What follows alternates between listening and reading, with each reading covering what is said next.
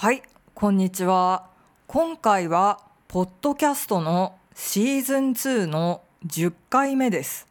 最近、ポッドキャストの再生数が一定数を超えたので、アンカーのアンバサダーの招待が来ました。Spotify のフォロワーもたくさん増えていました。いつも聞いてくださって本当にありがとうございます。先週は新しい記事を書きました。日本の病院の文化について書きました。ウェブサイトにもアップロードしています。日本に行く予定がある人はぜひチェックしてみてください。今日は大阪マラソンの日でした。家の近くの道路はマラソンのコースになっていたので、たくさん警備員がいました。マラソンを走っていたのは半分ぐらい女性でした。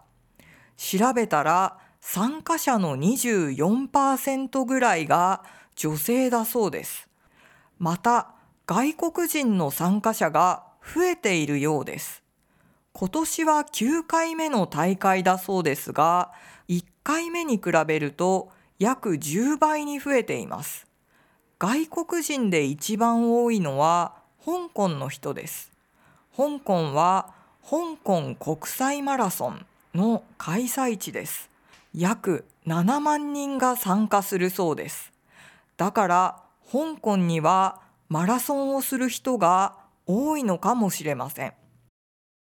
最近は体調を崩していたので少し気分が落ち込んでいました。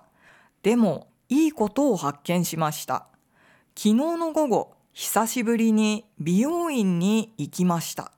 そこでシャンプーがとてもいい香りに感じました。不思議に思ったので、美容院で同じ香りのヘアオイルを買って帰りました。このオイルはオーガニックでたくさんのハーブが使われています。この香りを嗅いでいるととても気分が落ち着きます。調べたらアロマセラピーには心理学的効果だけではなく医学的効果も認められているんですね。